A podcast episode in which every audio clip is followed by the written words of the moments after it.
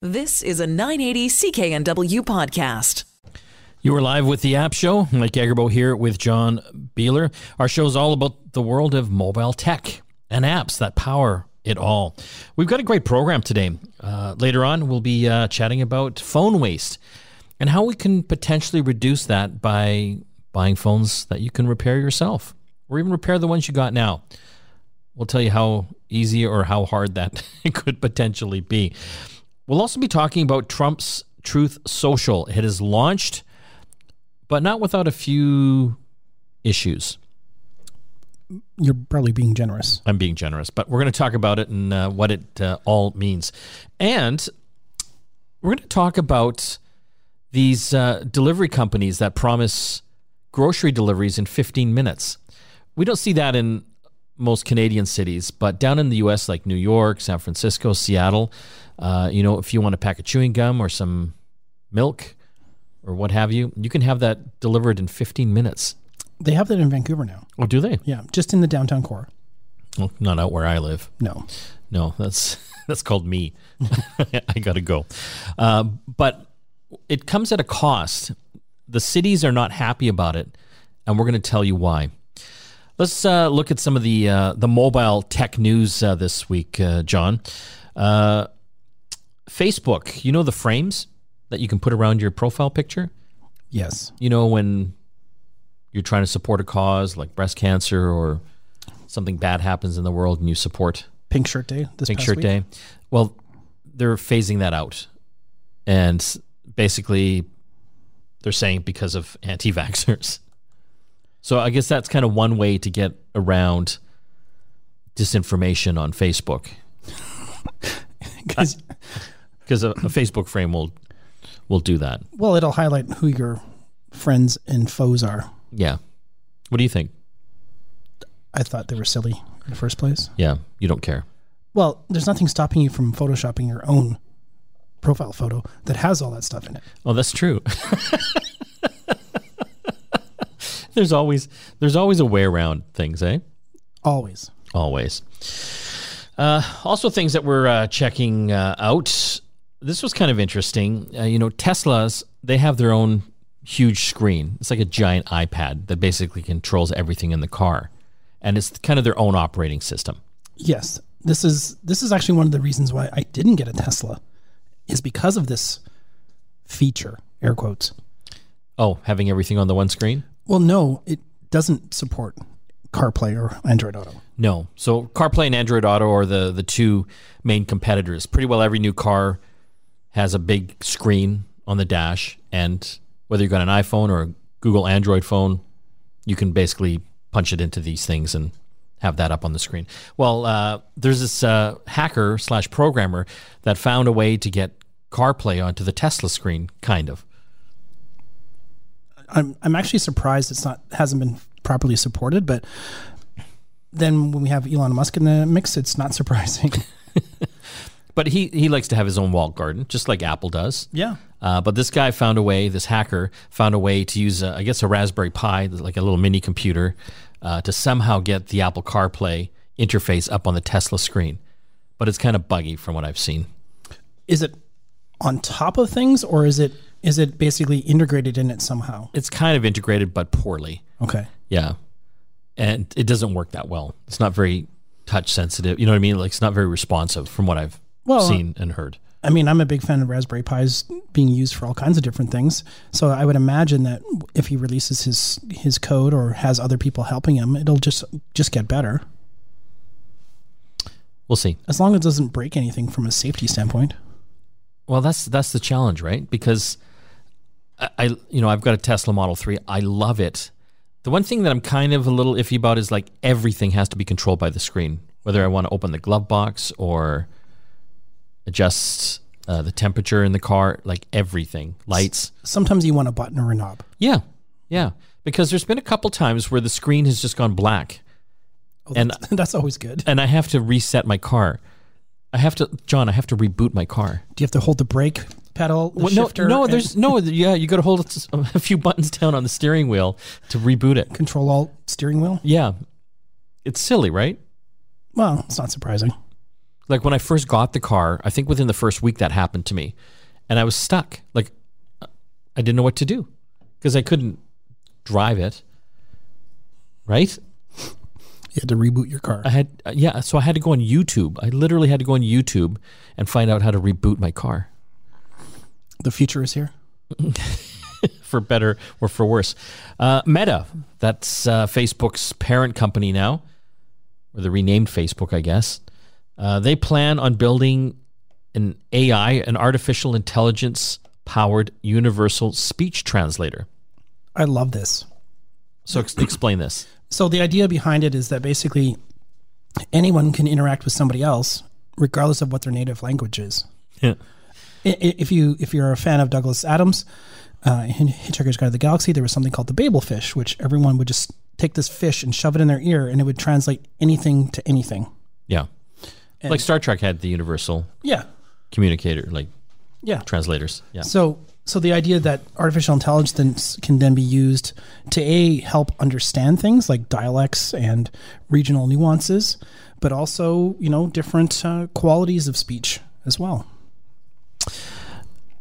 But how good can it be? Like, have you you've used Google Translate?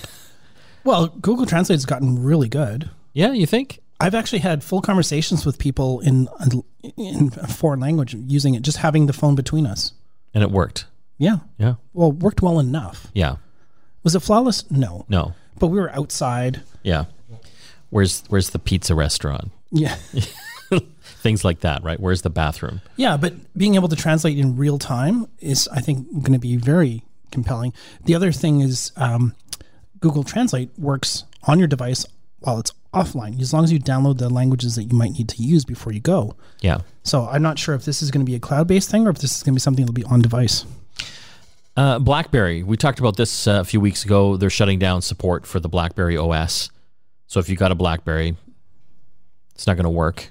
Uh, there was a company looking to uh, actually make a 5G BlackBerry smartphone. Uh, a company called Onward Mobility, but that company apparently has died now. They've gone onward. They have gone onward, and the BlackBerry dream is dead once again. Yeah, because they wanted to have a 5G BlackBerry device with a keyboard, Yeah. and everything sounded good. And then, then all of a sudden, things weren't so good.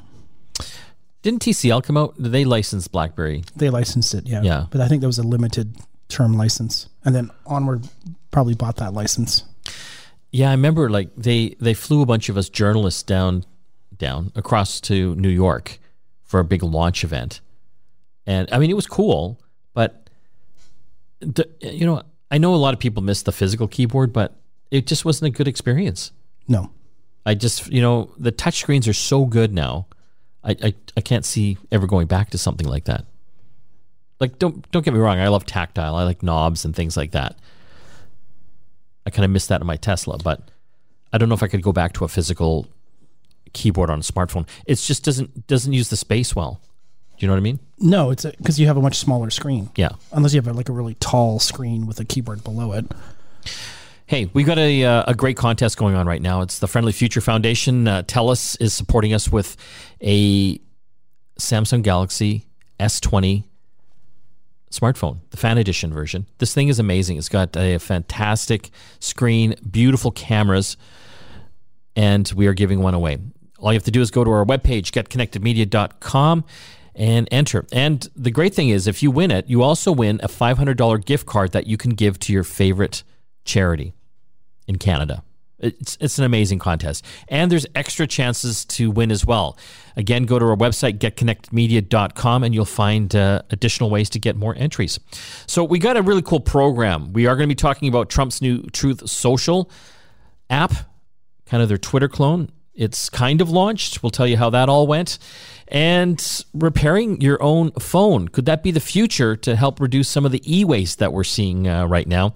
And coming up next, we're going to talk about these 15 minute delivery companies that are operating in a lot of the big cities and how cities are trying to shut them down. We'll tell you why. You're listening to the App Show here on the Corus Radio Network. Back after this. You are back with the App Show. Mike and John here. Still lots to talk about in the uh, program today, uh, including Trump's new Truth Social app. It's kind of launched. We'll tell you how that all went. And is repairing your own phone a way to help reduce e-waste? We'll uh, be chatting about that too.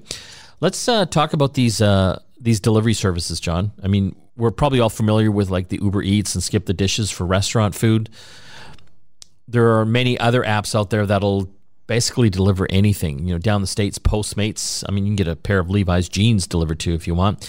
Uh, many of them, uh, especially in the U.S. and over in Europe, also deliver groceries, and a lot of them promise grocery delivery within 10 to 15 minutes, which blows my mind. Well, these are often referred to as dark stores. Yeah, because there's only one way that they can deliver that that item or items to you in 15 minutes. Just like how Amazon works, they have a warehouse in your neighborhood or your area. Yeah, I mean, you would really have to. I mean, this will only work in urban centers. It's Yeah. not, it's not going to work in the suburbs so much, I don't think. No, no. But what's happening uh, is that these delivery food or these delivery companies, these app companies, are basically uh, renting uh, retail units, like closed restaurants and, and stores. Sometimes they're just renting a house and ha- or have a garage access as well. Oh, really? Yeah. Yeah. So cities aren't happy about that because they're not kind of zoned for that, and they say it causes a lot of disruption because obviously there is a you know a lot of traffic going in and out of there for the deliveries. Well, it's kind of like having a drug dealer in the neighborhood. There's a constant flow of people coming in to buy stuff. Yeah. In this case, it's the delivery drivers coming to get your your your your chewing gum or whatever you're getting delivered, and so they're loitering and waiting around to fulfill that order. So a lot of residents are really mad at these places. And then the other thing too is these warehouse spaces they need to be filled with stuff. So there's trucks coming and going all the time, blocking uh, the neighborhood. Yeah, over in the Netherlands, uh, a couple of the major cities there, Rotterdam and uh, also Amsterdam, have banned the use of these empty retail units or stores or restaurants to be essentially little mini warehouses.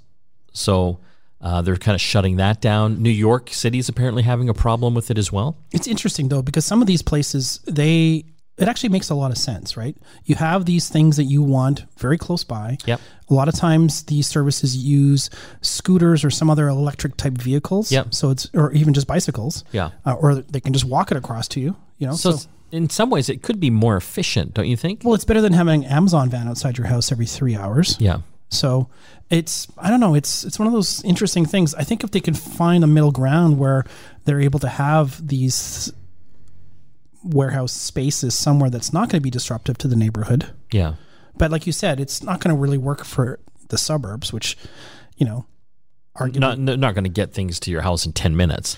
no, and that's the that's the crazy thing is it's like I, I'm still astonished how quickly I can get food delivered to my house, and I live in the suburbs. Yeah.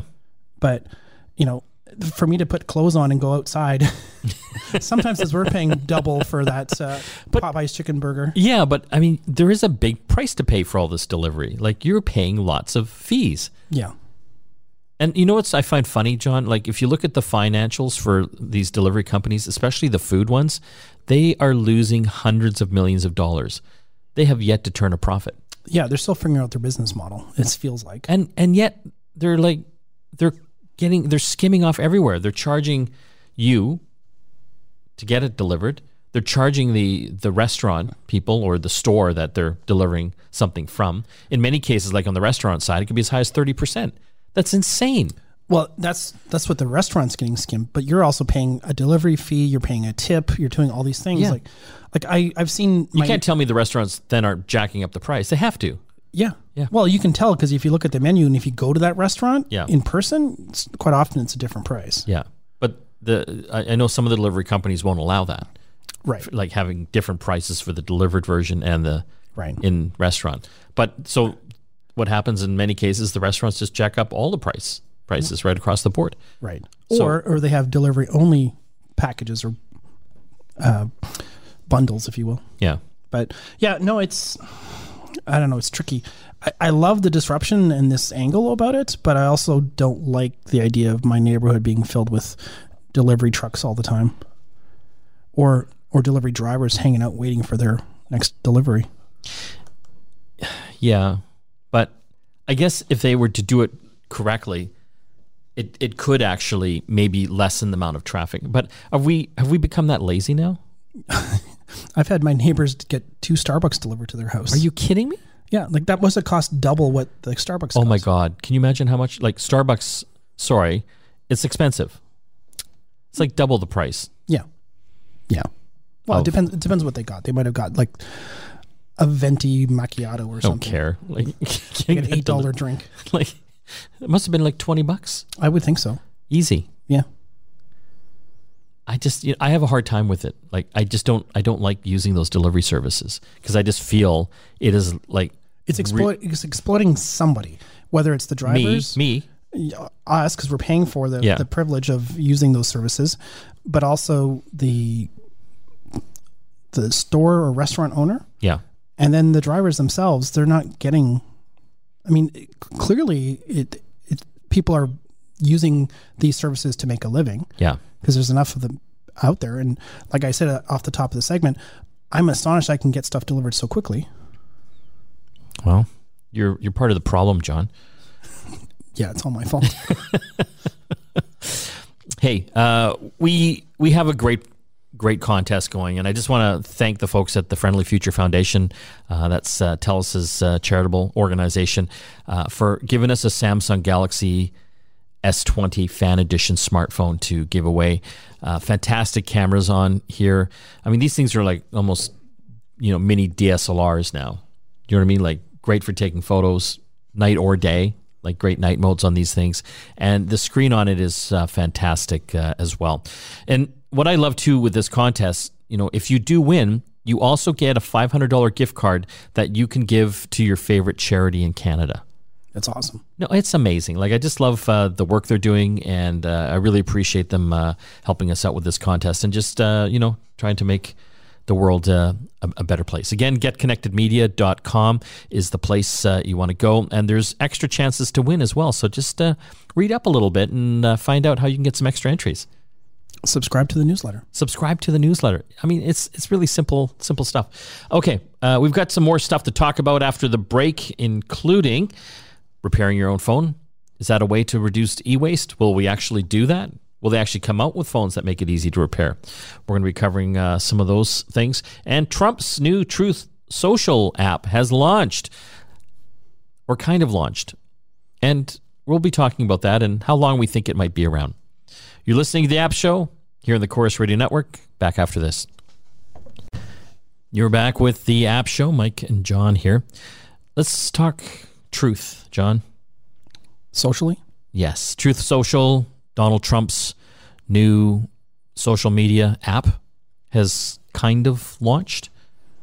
Uh, it's been plagued with problems over the past year, uh, but it looks like they kind of finally got it off the ground, but not without a few issues.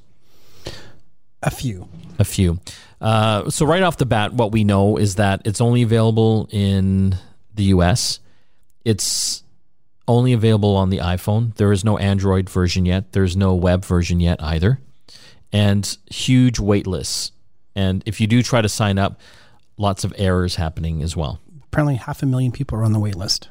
It's quite a few, eh? Yeah, Looks like. I mean, obviously, there's a, a pent up demand for this. yeah. I, I don't disagree with that at all. And so Trump has basically gone down this road because he has been banned from pretty well every major social media platform. You know, Twitter used to be his favorite, Yeah, and he was banned from there after the uh, the January 6th attack on the Capitol down in the U.S. Well, one of the things that they're touting that this platform is is for free speech. It's less strict moderation than Twitter or other platforms. Yeah, And it allows people to, you know, say what they want to say, but they're already starting to prove that they actually might be stricter than Twitter. Oh, really? In Yeah. what- in what way? Well, they um, users can get suspended or booted from the platform altogether for posting content that moderators consider to be false, defamatory, or misleading. While Twitter has had broad bans in the past on COVID, election misinformation, Yeah. it regularly lets other types of things go by. Yeah. And it sounds like uh, Truth Social users can get banned for posting just about anything that is deemed libelous, slanderous, or otherwise ob- objectionable. According to who? Well, Isn't that what they were complaining about with Twitter? well. So here's the question for me, John. Um, you know, it's always good to have competition. Yeah. And yeah, it's taken a while to to launch this because it's not easy. Like If it- Twitter well- just didn't pop up in two weeks. Like you've got to build an entire infrastructure. You have to have the servers that can handle. You know, the like you- like you said, a half a million people are on the wait list. Like that's not just some server sitting underneath your desk. Like you've got to have the power and the bandwidth to make sure that you can s- service all of that. Well, yeah, it launched on Sunday and it had a 13 hour service out, service outage just after launching Yeah, because they couldn't keep up. Because I mean, again, like you said, there is a bit of a demand for this. Yeah. People wanted to check it out. I wonder how many people that were interested in checking out were actually wanting to use the service as it's intended, or they're just trying to check at the car crash as they're driving by, yeah, right? So a lot of interested parties are curious to see how this is going to work, um, but general consensus that I've seen online is that it's not going to work for very long because it already has proven, like we discussed earlier, that it's not as open and free as they're claiming. They realize the challenge of having this place where if you get a bunch of people talking about hate speech or targeted yeah. hate against specific users, that's not a good look. No, and can I tell you what else is a problem? If that happens, like they they are dependent on Apple, they're dependent on Google once they come out with the Google version of it to allow them to be on their stores. Because if if they start getting all this hate speech on there, I'll tell you, Apple in a heartbeat will turn them off. Well, that's what happened to Parler Yes. previously during the January 6th Yeah. situation. So once that happens, and I'm going to be honest, I think it's only a matter of time, unless they're good at moderating this. Like they will get booted. Yeah. But the thing is, they're selling one thing and they're delivering something else. Yeah. They're, they're selling this as a free, free, safe place to talk about any topic that you want. The, the topics that you can't talk about on Twitter or other platforms Yeah. because they're getting deplatformed off of everything else. Yeah. And yet they're proving that they're not letting you talk about anything unless they don't mind it. So they are, they are censoring the current users they're trying to retain and keep. Um, that's not going to last very long. Yeah. I'm I'm interested. I mean, we'll see, right? Yeah. It was the most downloaded app on the iOS App Store Monday and Tuesday. Yeah. I can I can see that. But downloaded versus actually using, it sounds like they might have had some troubles. Well, yeah. It, again, it's it's hard to launch a social platform. I think obviously they've got uh, pent up demand for it, but can they f- can they fly straight? Well, but this is the thing, though. There's been lots of attempts to dethrone Twitter and Facebook as a better alternative social media platform. Yeah. None of those other places had a built in audience like Trump does. Yeah. So, him and his followers, they're looking for some place where they can have these conversations and talk about what they want to talk about. But they realize that's not as easy as you think. Not to mention the fact, what's the legal legal impl- implications of all this too? That's this is why Twitter and Facebook and Apple and Google are so strongly about all the hate speech stuff because that stuff can get them involved in lawsuits, Yeah. right? Yeah, the, it's going to be an interesting year. Uh, uh, another thing I just uh, you know read uh, over the past day here, uh, there's some controversy over their logo. This is like you gotta you know if you're at home you gotta Google this. Um, there's a British trucking company called Trailar, and if you look at the two logos, the Trump Truth Social and the Trailar logo, they're like exact except for one little square One pixel. one pixel essentially. So I don't know how that's going to all. Maybe that's how they get shut down. You, you know you you'd think when you're launching something as big as this, like you'd get someone to actually research trademarks and Or a reverse image search on Google. yeah, something like that. It's hard though, John. Like logos are hard, right? Like because you know we are at a an agency. We we design logos for tons of companies. So as you can imagine, there's only so many variations in in the world. But I mean, that's why you got to do your homework and make sure you don't have something exactly the same as. Yeah. Well, the other, I guess the other thing too is they're not a trucking company; they're a social network. No. So the judge may side with them and say, "Yeah, you can use it because there's."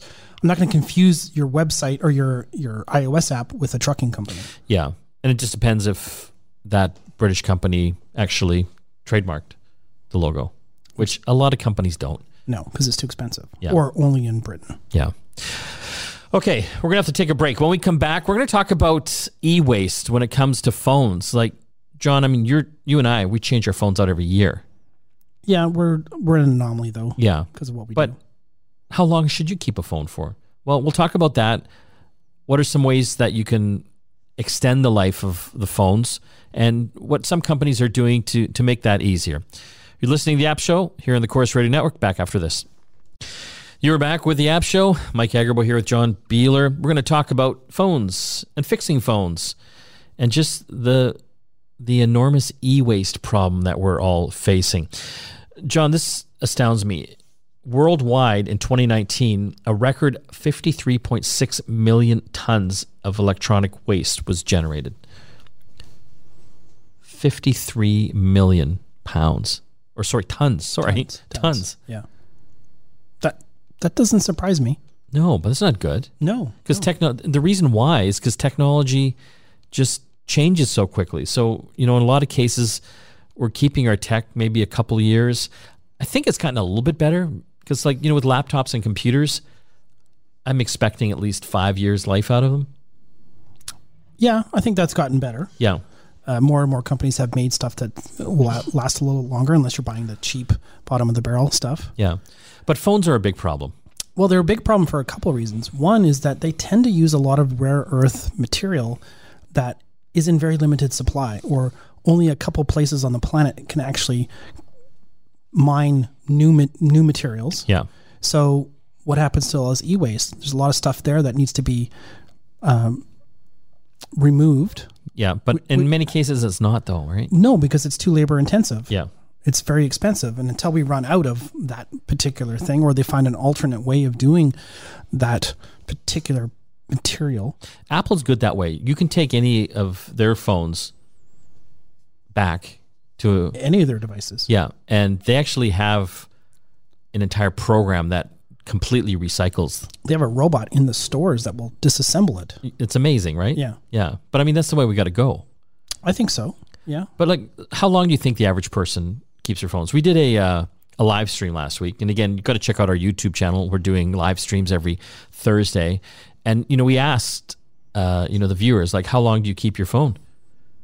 And you know, many many it was like 2 to 3 years. Well, I, I think part of the problem too is there's some new feature or operating system upgrade that prevents your phone from working the way it was when you bought it new. Yeah. So we've seen Samsung and Google and Apple especially are really good at extending the life of these devices by giving you multi years of updates guaranteed. Yeah, typically that's only 3 or 4 years though, isn't it?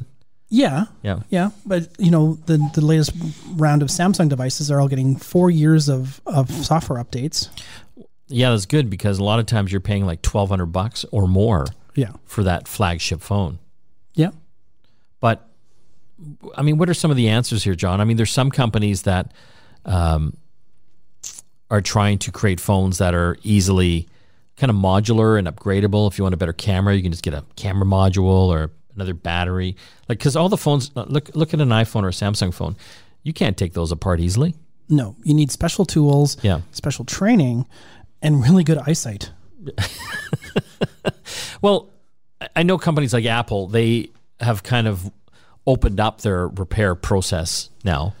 Yeah, I think it's interesting what they're doing, although I still am not convinced it's going to be the thing that the average person would do.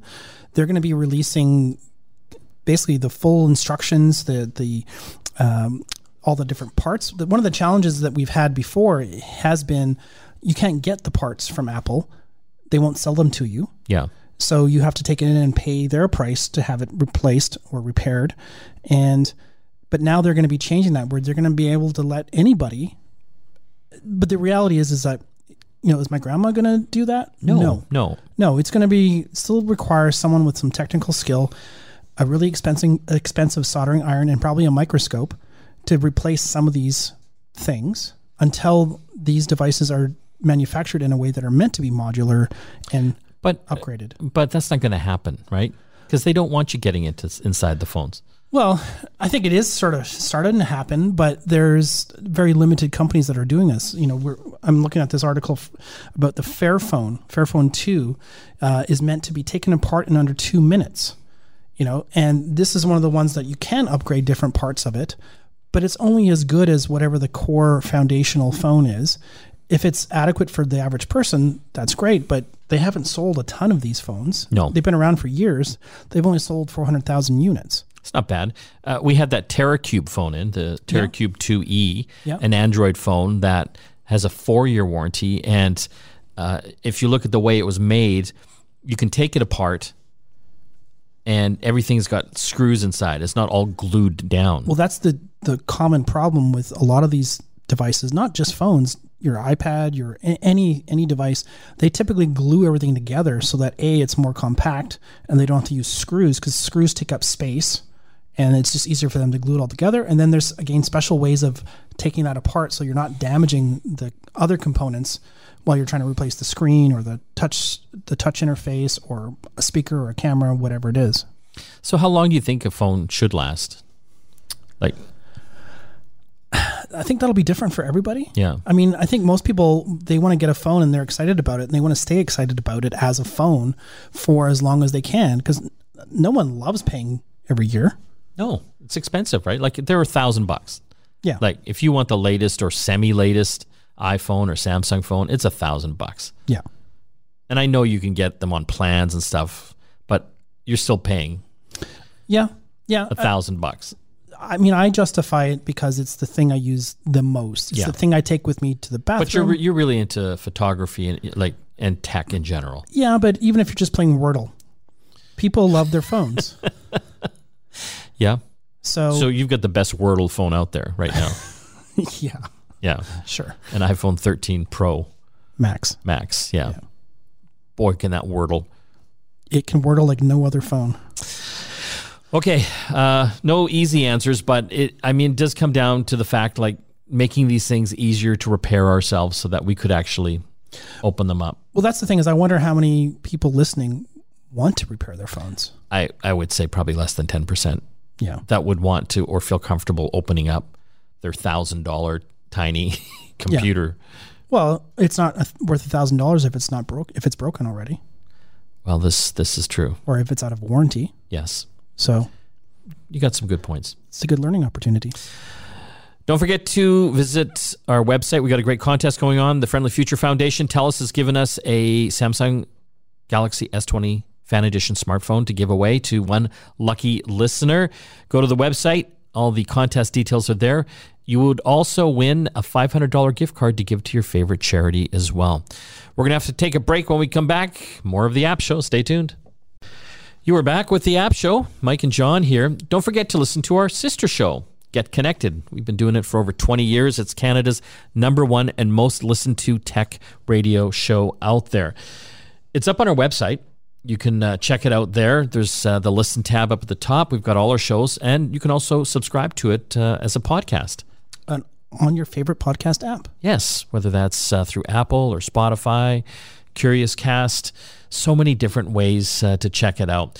It airs uh, every Saturday here across the Corus Radio Network, right across the country.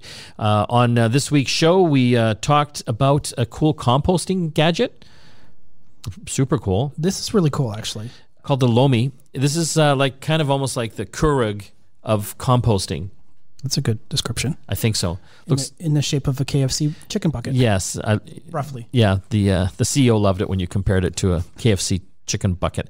But essentially, you, you you jam all your food scraps and stuff in there, your coffee grinds, and it it can turn it into dirt within hours. Yeah, it's not just a bucket. It actually has some stuff happening inside. Yeah, it puts you put special pods in it, like kind of almost like a Keurig cup. Some some special bacteria that will break it down faster. There's fans, there's temperature sensors, all kinds of stuff happening in there. And so within hours, you've got like compostable dirt.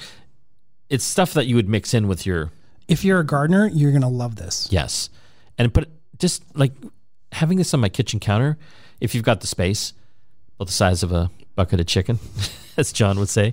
Uh, but it just makes it easier to do all the composting, right? Because right now, I got to be honest, a lot of it's going in the garbage because, you know, I don't have the composting bag or the little bucket. It's too smelly The big smell is the problem, and this thing actually has a carbon filter on it.